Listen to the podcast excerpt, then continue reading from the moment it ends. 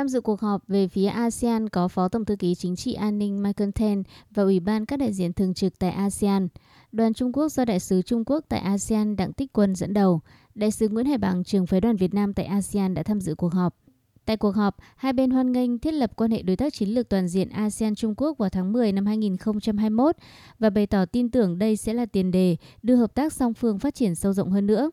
Điểm qua tình hình thực hiện kế hoạch hành động ASEAN Trung Quốc 2021-2025, hai bên đánh giá cao kết quả thực hiện kế hoạch hành động khi có 128 trên 201 dòng hành động, tương đương với 63,7% đã và đang được triển khai, mặc dù kế hoạch mới đi được 1 phần 3 chặng đường. Từ cuộc họp Ủy ban Hợp tác chung ASEAN Trung Quốc trước tháng 3 năm 2021 đến nay, đã có thêm 27 dự án mới được phê duyệt hoặc đã đi vào triển khai dưới sự tài trợ của Quỹ Hợp tác ASEAN Trung Quốc. Các nước ASEAN trong đó có Việt Nam ghi nhận những kết quả tích cực trong quan hệ ASEAN Trung Quốc thời gian qua và kêu gọi Trung Quốc tiếp tục thúc đẩy hợp tác mạnh mẽ một số lĩnh vực then chốt như phát triển bền vững, thành phố thông minh, kinh tế số, giáo dục và đào tạo nghề thu hẹp khoảng cách phát triển và đặc biệt tranh thủ cơ hội mà Hiệp định Đối tác Kinh tế Toàn diện khu vực vừa có hiệu lực ngày 1 tháng 1 vừa qua mang lại. Đại sứ Trung Quốc khẳng định ASEAN luôn có vị trí ưu tiên cao trong chính sách đối ngoại của Trung Quốc, cam kết sẽ tiếp tục hỗ trợ ASEAN ứng phó COVID-19 và xây dựng cộng đồng, ủng hộ ASEAN củng cố vai trò trung tâm trong cấu trúc khu vực.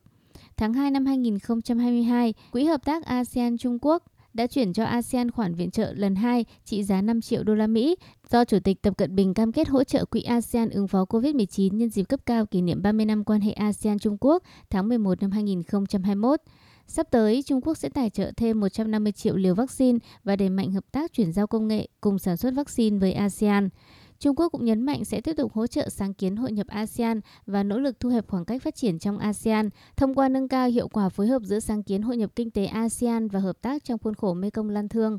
Hai bên cũng ghi nhận nỗ lực xây dựng bộ quy tắc ứng xử trên Biển Đông tiếp tục có tiến triển với việc nối lại đàm phán từ giữa năm 2021 sau một thời gian bị gián đoạn vì Covid-19 và nhất trí có hình thức kỷ niệm phù hợp nhân dịp 20 năm ra đời tuyên bố chung về ứng xử của các bên ở Biển Đông DOC.